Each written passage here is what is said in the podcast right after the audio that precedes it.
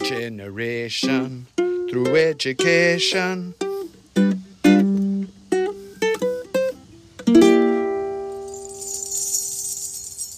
Let's run down the halls, speak out of turn, break a few rules, and have an honest conversation of why schools need to change. Join me, Sal Gordon, and other rule breakers as we dig into what needs to change, why and how we can pick up the pace of education reform. I think the school bell is about to ring, so let's get ready to get real. Welcome to Regeneration Through Education. My name is Sal Gordon. I'm a hot and sweaty in the jungle Sal Gordon at the moment, and I'm the head of teaching and learning at Green School Bali. I believe that the purpose of education is to prepare people and communities for the future. I think education should be building a culture that moves us towards a sustainable future. And it's teachers that make this happen in schools. Teachers, educators, they're superheroes. And the educators at Green School Bali are some of the top, most innovative teachers on the planet our teachers create transformative learning experiences every day.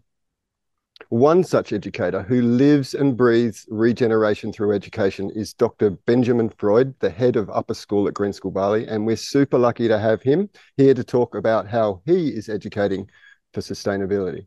Welcome, Benjamin. Thank you. Thank you so much. It's awesome that you're here.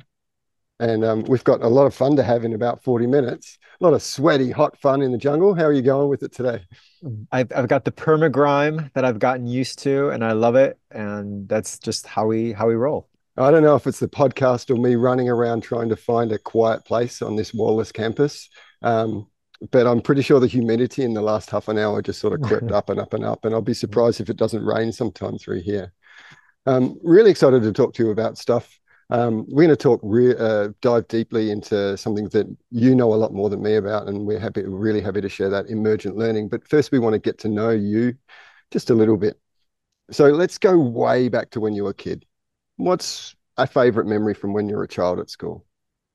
Uh, I didn't really like school, and I've done a lot of school. So I love school now, but I, I grew into that when I was finally able to kind of delve into the things and questions that I was interested in. But when I was young, my favorite memory of school, in fact, the first thing that came to my mind, I'm going to go with that, is when we had a field trip uh, at the end of the school year and we were in the forest and we played games and played tag and just were completely free to bond. And that is what I remember most, actually not being in school.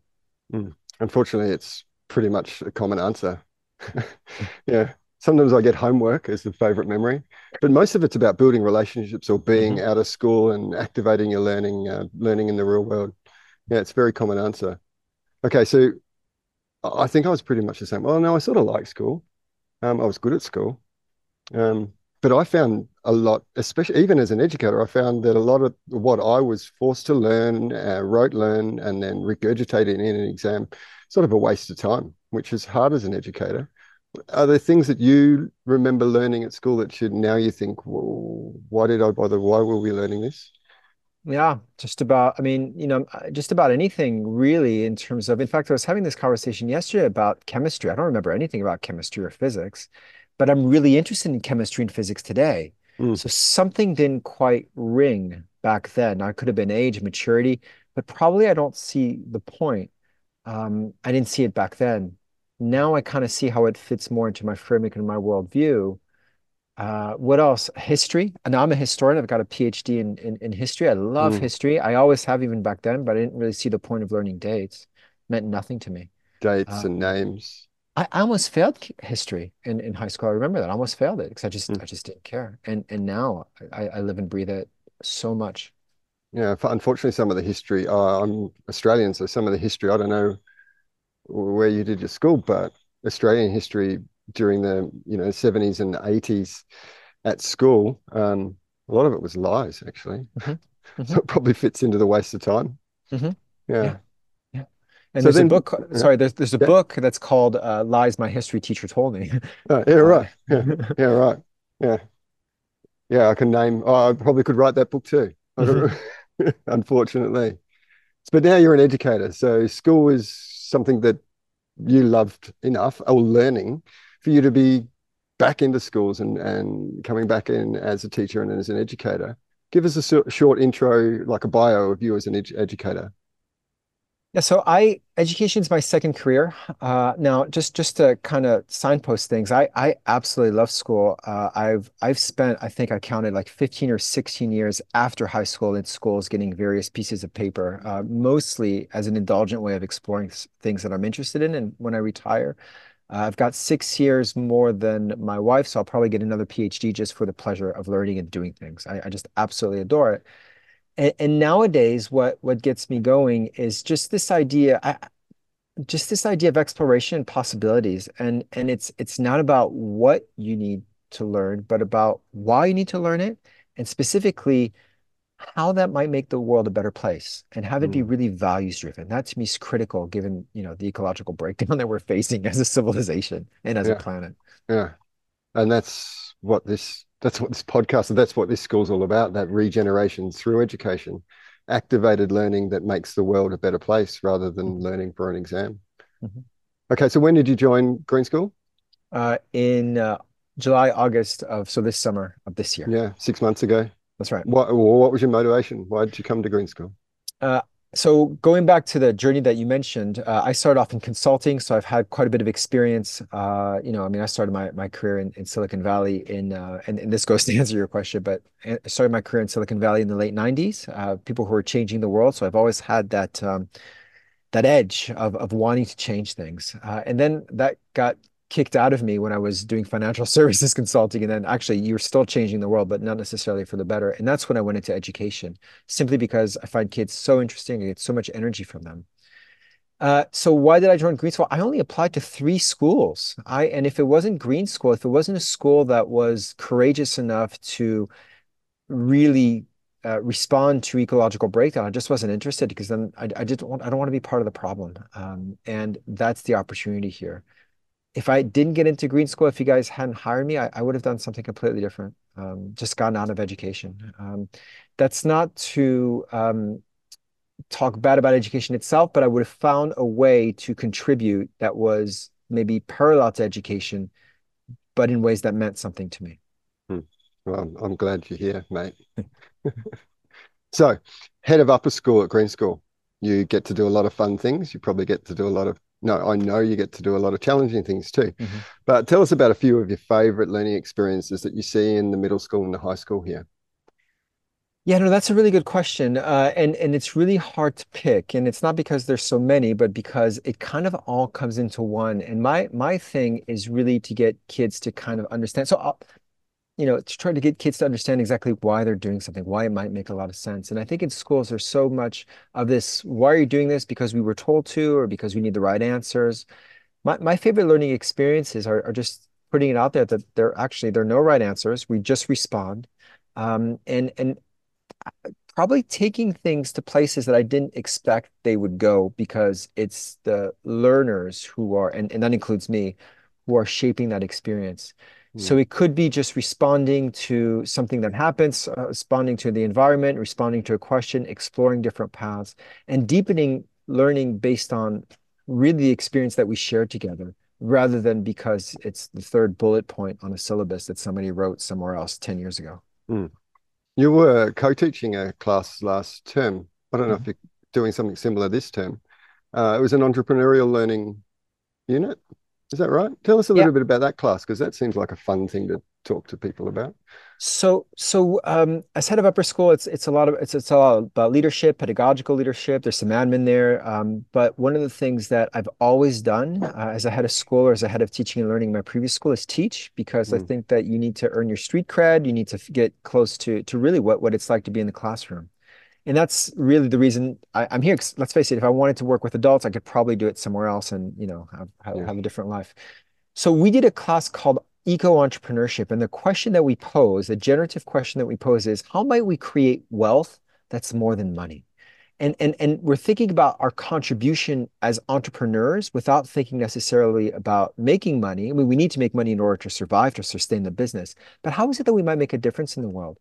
And the only success criterion that we had was by the end of the unit, you will pitch your business to investors, and, and that's it. And and you, you know, the success criterion is can you get money out of these investors?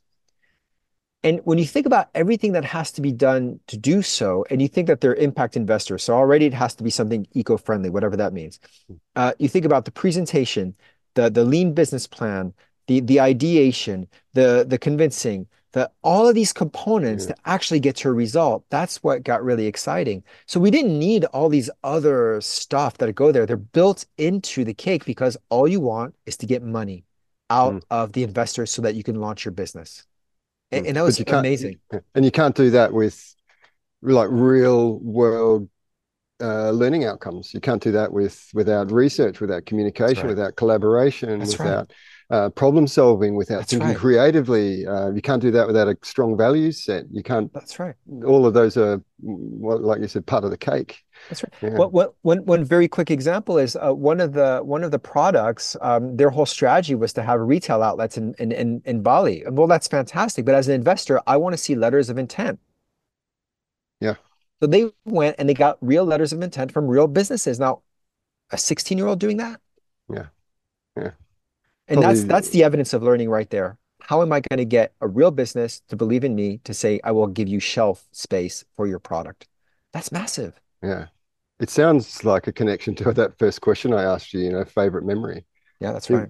Creating opportunities for real lifelong favorite memories of Mm-hmm. school. Mhm. I bet you that's going to be one of them for those students. I hope so. So let's deep dive a little bit further. You have discussed with me and in our team, and even uh, I think a global audiences, the concept of um, emergent learning. Um, give us a brief overview of what that is, and and then try and go from the big picture to the small, um, macro to micro, in terms of what emergent learning looks like in a classroom. And, and we kind of have already with this eco entrepreneurship story, but if I if I rewind a little Mm, bit, uh, mm. emergence is really a concept actually it's not even a concept; it's a reality and a concept at the same time. It, it lives in that space of superposition, but it, it's it's 3.8 billion years old. All life emerges. All life learns. Learning isn't an accumulation of knowledge like uh, Paulo Freire and, and his banking system. Every cell that we have as it interacts with its environment is learning and is changing through that. So, so that's all it is. It's this idea that we are all in this together and our specific moment, in a specific moment in time, in a specific space, space time, we are in this relationship with our environment from which we cannot extricate ourselves. And that is the learning. And the learning happens on, you know, explicitly, implicitly, consciously, unconsciously. But more than anything, much like life, learning happens uh, through its own self. We don't know where that might go. So when I say, for instance, so that's the high level. When I say, for instance, this eco entrepreneurship class, the only success criterion is to get money out of an investor. And that sounds very extractive, but we all need money for businesses. We start at point A. That's kind of the horizon of point B. How we get there, we don't know. And Mm. that's where it emerges. So it's, you know, I, I keep saying it's it's the rewilding of learning as nature, but it's not the Wild West. We have something that's specific, that's open-ended, yes, but with boundaries. And we know how it feels to be successful before we get there, but how we get there, we're not sure. And there's some kind of map or landscape, but we're drawing it and designing it as we go. So the learning emerges because it takes life on four based on, on our on our situation. Um, a very, you know, so so so that is completely different from we've got a, a standardized test at the end, which isn't emergent learning, that's mechanistic learning. That's just learning. Mm. I, I I try to value that on life. So so it's new, but it's not new because it's 3.8 billion years old, and we cannot help but learn in emergent ways. Yeah.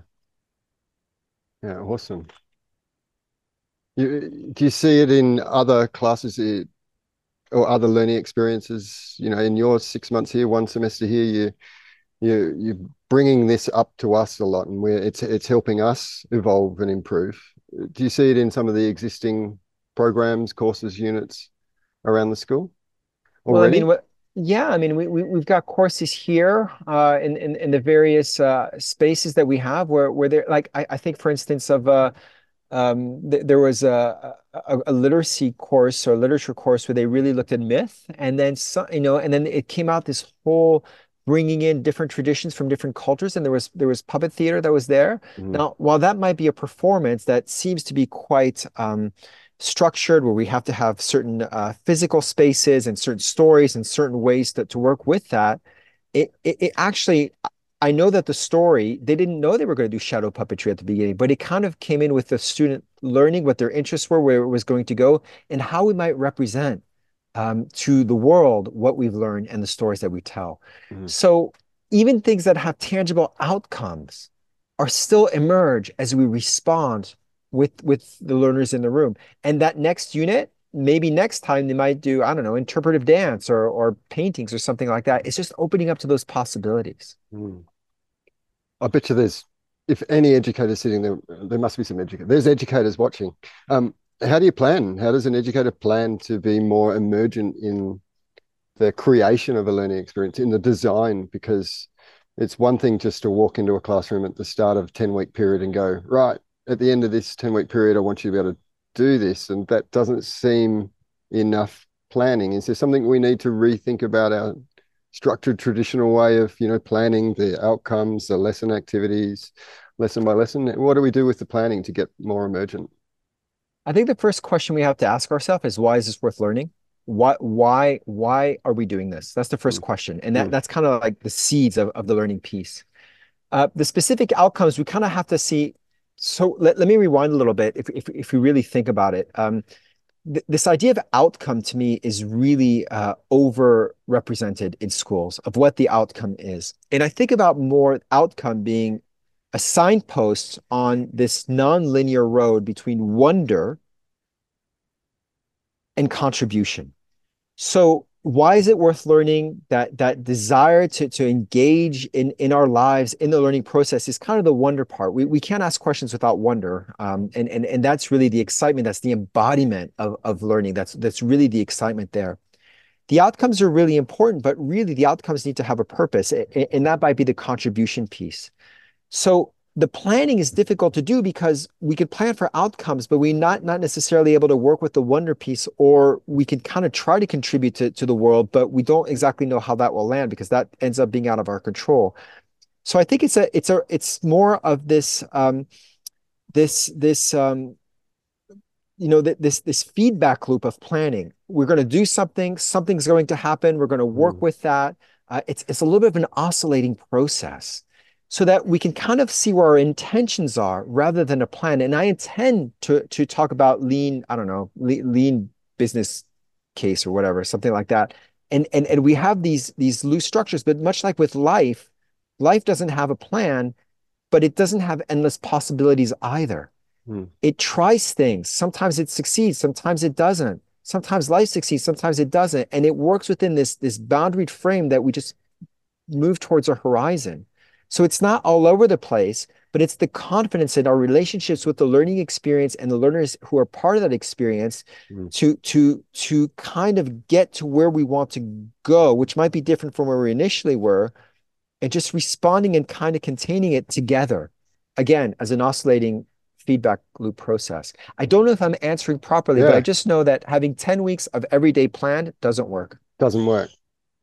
Waste of time.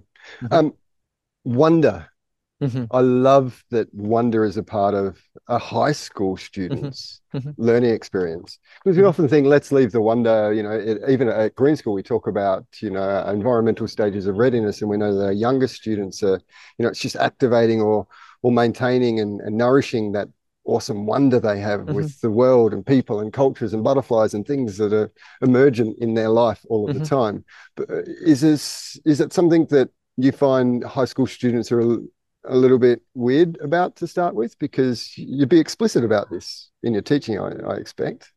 Like, Sometimes, again, yeah. you have to yeah. feel the room a little bit. But, yeah. but w- the way we work with it is we start off with generative questions. Generative questions being open-ended questions that mm. generate more questions than responses. And I don't use the word answers on purpose because answers are definite, definitive, definite, definite. But responses tend to be something that might change later on. So by asking these generative questions and starting out with that, we hope to pique wonder, curiosity. Big questions. Um, how might language uh, shape the world or shape our way of thinking? How mm. might language be something that's powerful? How might systems need um, need uh, to have thriving environments in order to to be able to to blossom. I mean, I don't know. I'm I'm, Yeah. I'm just kind of clumsily walking through this, but these questions that invite other questions, that's where the emergence come because then you're working with the questions from the students, and that's really the the where the wonder comes in. Mm. Before you generate a question that comes from yourself, there's that moment that you may not realize that is all about wonder. And that's when it's meaningful rather than just asking a question. So you can plan for it, but you can't make a day-to-day plan for it. You can have the intention. You can have the intention. Intention is a different thing. Um, a, a plan ends up being a very algorithmic algorithmic way. If I do this, then this will happen. But life doesn't happen like that. Mm. No, no, no two trees are the same, and no two learning experiences are the same. So we have an intention to get somewhere, and we walk towards that horizon. But a plan, which is very much this, this, this, and this and that, is is not the way we live, not the way we learn. So I, I don't want to make it seem again like it's loosey goosey. It's not. Hmm. It's actually allowing life and learning to be more wild in a way that is much like life that has to happen. Give you an example. Your your, your body, as we change, as as we evolve as as a, as a as, as as humans, as animals, there's not an infinite number of possibilities of our evolution. It happens within a certain frame, but we can't plan for that. It Mm. just happen. We grow taller, bigger, wider. I don't know, get opposable Grayer. thumbs, things like that, grayer, whatever, um, because because of our interaction with our environment. Mm. Yeah, it's awesome. Awesome. I'm actually, uh, I- I've lost track of the questions because I've started thinking about some of my own teaching practice and wondering how emergent it is. Um,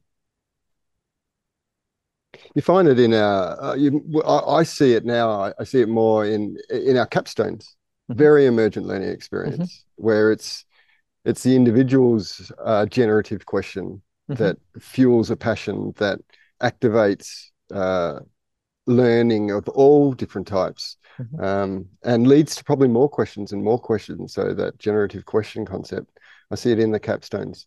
Mhm. Um, I see it probably in our thematics programs too, Mhm. uh, which are very. When I taught thematics in middle school, they were very open ended. You know, I might teach a, a thematic on production and consumption to grade sevens, but you know, maybe that first lesson is a little bit about you know whole picture, and it's a little bit of traditional teacher talk and talk about you know production consumption what is it Sure. but then it's open. And when you open that to the individual learner to ask generative questions about something that they're connected to or something that they're passionate about or something that's important or big in their world, whether it's a phone or sports or food or fashion or whatever it is, uh, it, it opens the, the learning experience to be emergent. That's right. And That's it opens the possibilities of generative questions, generating more questions. What if I do Mhm. this? What happens here? Why do we do this? What what is the result? Yeah, I see it. I see it in a lot of our programs. It, the, the, Um, the key the key here is you should always have more questions than than responses. Always Mm. have one more question. You know, they, they, there's this idea that you know we, we we might have all heard of is is knowledge is like a sphere. The the bigger it gets, the more in contact with ignorance it is. So we, we we have to have more questions. Once we stop having questions, there's no more learning. And so that's where it, it's it's kind of thinking as life that we keep on learning so long as we have questions and we should seek questions not answers and Mm. exactly how you describe it you just kind of go in all these different directions with more and more and more questions and the more you you explore those questions the more it opens up avenues for more questions There's an element of chaotic learning in Mhm. it too, and chaos, and that's beautiful. Um, Beautiful. And none of us probably went to teachers' college or university to um, and got taught about chaotic learning or creating, allowing chaos in the classroom rather than, you know, I think we're probably all taught the same way to be teachers 20 years ago, of you know, very set curriculum, very set assessments, very uh, set resources. Um, and and one of the things that I when I speak to teachers in other schools and they ask about this type of learning experience, it's like, well, how do you take control? Um, what would you say to that? Yeah so chaos is a is a again i'm going back to the principles of nature and nature's paradigm. Mm. There's chaos nature is chaotic but there's patterns. So there's there's patterns in chaos. Mm. and how do you take control? I mean that's exactly the wrong question to ask because as we've tried to take control over nature from Francis Bacon, the Enlightenment, everything, that's when we've really fallen into this this this, this uh, illusion that we're separate from nature, and and trying to control has contributed significantly to the ecological breakdown we're in now. It's not about control. It's about love. It's about learning. It's about possibilities, not in a completely crazy way, but in a way that allows for things to just be contextualized, be a moment to moment.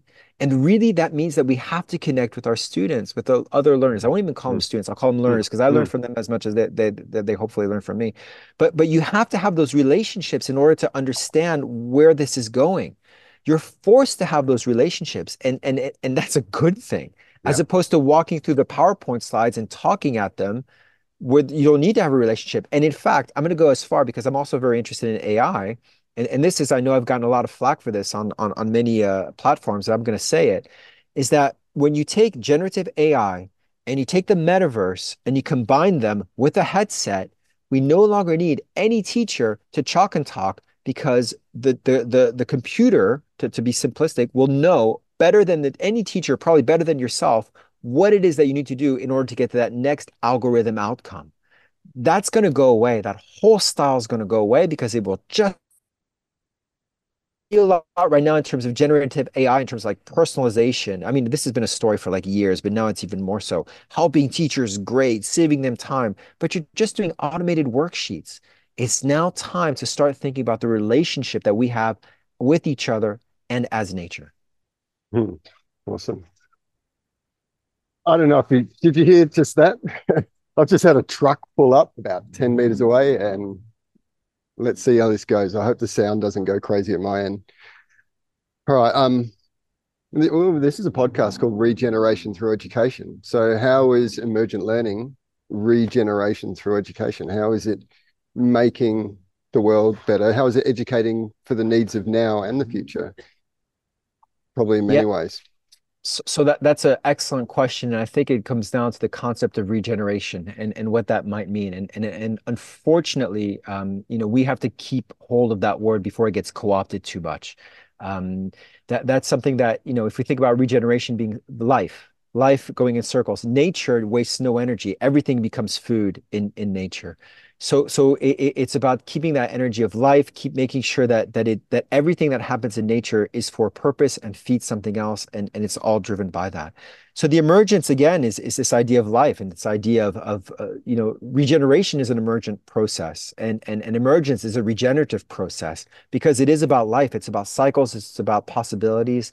Um, and, and the education piece is again thinking as nature how we are going to be able to have relationships with ourselves, with our ecosystem. But the, the key here, and this is the part that often gets uh, a little bit forgotten, uh, not so much, but you know, in, in these conversations, is the values piece. I am unashamedly a proponent of values-based education mm. because there's no such thing as objectivity in education. It is always a political agenda. Schools are political places, and we have to take a stand to, I shouldn't say stand because that sounds too fixed, but we we have to start channeling that energy to to to to really respond to ecological breakdown. That's where it comes forth. The emergence to be able to start to exist as nature so that we can make those moment to moment decisions to you know, respond to ecological breakdown. Mm. Well, can you hear? Can you hear any of this work? I can't hear on? it. Oh, I right. can't I'll, hear it. I'll forget about it. I'll just try not to be distracted. Values-based learning is emergent in itself mm-hmm. because our values are not rigid. Mm-hmm. They're, they're, they're bamboo. They bend. Mm-hmm. They can be strong, but they they need to bend. Mm-hmm. Um, how how do you think we can be better, maybe at Green School or just in general, schools in general, at at creating values based learning experiences? Mm. So it goes back to this uh, wonder and contribution. Again, it's not a line; it's a non-linear. It's, it's more of a circle than anything mm. else. But but the wonder is that generative question, the the excitement, the connection, the, the the fact that it means something. The values is the contribution piece. I don't think anything is worth learning unless it makes the world a better place. Now, somebody's going to say, well, what does better mean? But that's where the values come in. that's where the ethics come in. Or, you know, if you, if you want to get really geeky, the, you know, the, the, I mean, you know, the ethico epistemology, whatever. But that, that's that's our stuff. Like, what are, what do we stand for? Mm. Again, I shouldn't use that word, but but what what are, is it that we want to to channel our energies? We have to have things be important. It has to be worth learning. But I don't know if it's worth learning unless it contributes positivity, thriving of all life. That's what matters. Mm why should I, I mean, we, we can learn great things about chemistry, but if it means being able to extract better from the soil in order to do something with, with oil or gas, I, I'm not sure that's really the learning that we want. If we want to learn something where, yes, we're able to, to, to learn how to take tests in, in, in systems that are uh, that that that normalize um, uh, the the results. That is, put it on a bell curve so that it's actually in my interest for my friends to do poorly because the the worse they do, the better I am on the curve. That's not worth learning. Mm. So so that's what I, what really matters. Does it help all life thrive? Those are mm. my values and my ethical decisions. Mm. It's why I became an educator, actually.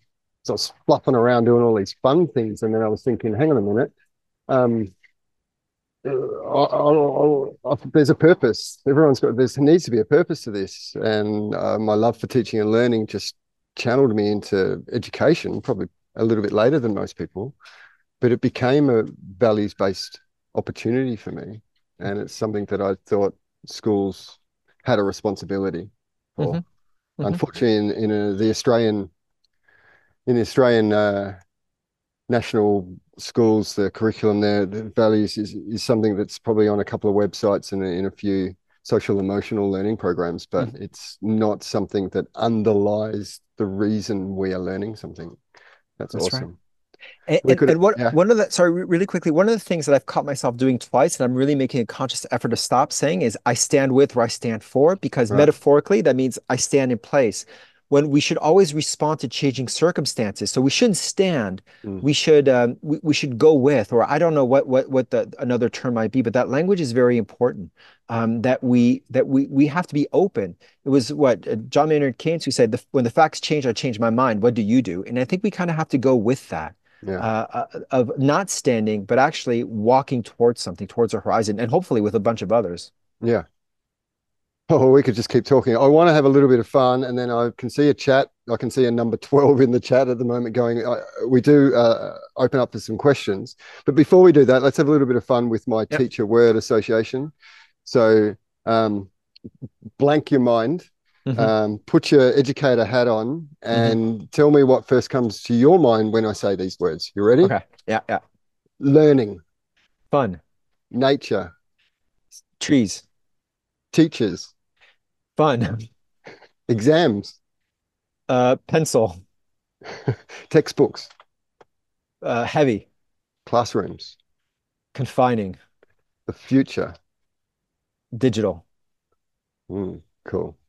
Well, that's that was a little bit of fun. I, I think I'm going to add some more words for that. Now, just just bear with me while I um open up the chat. Um, I can see a there's a question for, I'm just going to go top to bottom. A question mm-hmm. for for later. Within your eco entrepreneurship course, which sounds mm-hmm. like great dragon's den for the real world, was there an opportunity to look at degrowth with the youngsters and considering capitalism and rewilding economics? Oh, what a fantastic question. So degrowth is certainly something that I'm interested in. And I think that that would probably have taken a little bit longer to go into that. But because we had to have certain um, criteria, it, it had to make the world um, more um, just, uh, you know, a thriving world and whatever that meant to the students.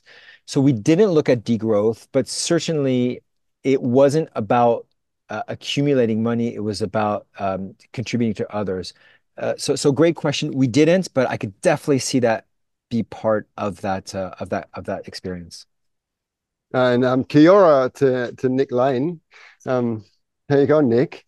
Uh, another question here leveraging the seventh generation principle of mm-hmm. indigenous wisdom, mm-hmm. what opportunities do you take to imagine how the world of education and learning may look and feel in seven generations from now? So this idea of seven generations, you know, this longer term piece is so incredibly important. Uh, and and as a historian, you know, I, I try to take a longer view, um, but that's more of an academic piece. I, I don't come from a, a, cultural background, an indigenous background that sees that. So everything I've learned, I've learned secondhand or third hand. Um, but you know, if, if the question is what opportunities you know do you take to imagine the world of education learning in, in seven generations, it, it's I, I don't think we'll have schools. I just simply don't think we'll have schools. I think they'll they will be uh, completely obsolete because even this generation will have to find careers will have to change careers three times they say not just three mm. jobs like us three times mm. the careers so we'll always be learning so so there will be these places of learning that are intergenerational where we will all learn from one another and there will no longer be schools as we currently know it which frankly schools are only 150 years old anyway um, uh, so, so I, I can't see that happening I, I could see it more being places where we have to uh, if you really want to go there, we, we have to work within uh, our, our localities and everything will be locally based and we will learn as place, um, place mm. sourced learning. That that's I think what, what's going to happen. Yeah. Almost going back to pre-industrialized schooling and that you know Aristotle model of schooling where the, the golden age of schooling mm-hmm. um, where there were places of intergenerational learning uh, innovation, problem solving, mm-hmm. questioning, those sorts of things. There's one more question, actually. Yeah, one more question. How does emergent learning support a sense of authentic belonging as a learner, a connection to self, others, and the living world? Yeah, no, that's the fundamental question. I think that because there are relationships uh, with it, with we like we look at all kinds of relationships, relationships to our environment, relationships to our peers, to our to fellow learners, um, it, it it creates a sense of belonging because you have to listen to to you have to listen to the learners. Where are they going? Mm. It's all about conferencing. It's all about asking them um, where they want to take this explicitly, implicitly, rolling with it. It's about having a place where where we're shoulder to shoulder with the learners of all ages. We're all equals because we're going to take this together. I, I really hope that emergent learning in itself, um, it's understood that it cannot happen without having that welcoming, fertile soil for learning, which means that we are able to, um, we have to do it together. We're in it together. Mm. And, and, so that's belonging. Yeah. I think that's about all we've got time for, Benjamin. Um, Thank you. Yeah. Look, at Green School Bali, we've created a new model of education. We're not a perfect school, but we're learning and we're emergent in that. It's a new model of how a school can look. I don't know if you've seen this place, but it is quite beautiful. How a school can function as and within a community, and how we learn and teach in our classrooms is different. And we believe that schools should be communities that educate for a sustainable future, for regeneration. We believe education's a change mechanism for regeneration we live in a fast changing world. We know that with increasingly complex future challenges and opportunities. Therefore, we see that education itself needs to be fast changing. That world, the world needs education to change. We know that. We know that the world of education needs to change for the students who are experiencing it and for the planet that we live on. It's with huge gratitude to you, Dr. Benjamin. Thank you so much for sharing your educator superpower with us today fully we could talk. And I'm pretty sure that I don't know if you want to just mention some other uh, mediums that are out there. I know there's coconut thinking, but there's more. There's much, much more that we could dive into in terms of emergent learning. Do you want to plug a little bit, or how can people learn more about you? Um, I, I want to learn more about you, but how can anyone listening to this, watching this, can learn more about you and and and what you're thinking? No, I appreciate that. Uh, yeah, so I've got a website called uh, Coconut Thinking. It's www.coconut-thinking.com. Uh, there's also a podcast, the Coconut Thinking Podcast, that if you just type that into any platform, uh, I interview some pretty cool people, and I'm very lucky to be in that same space, and I learn from them all the time. So, mm. um, yeah, on those platforms, and I'm on LinkedIn a lot. Yeah, right. Thank you once again Thank you. Um, awesome. Uh, I had a great time, despite the the truck and the, the stones that they were unloading, and despite the huge humidity. It's been an awesome experience hanging out with you. Thanks very much. Thanks. Hal. And um, yeah, that's a wrap, everyone. I hope you enjoyed this episode of Regeneration Through Education. Goodbye, and see you again soon. Yeah, take care. Thank you. Okay, Thank you, everyone. See you, Bye-bye. Regeneration through education.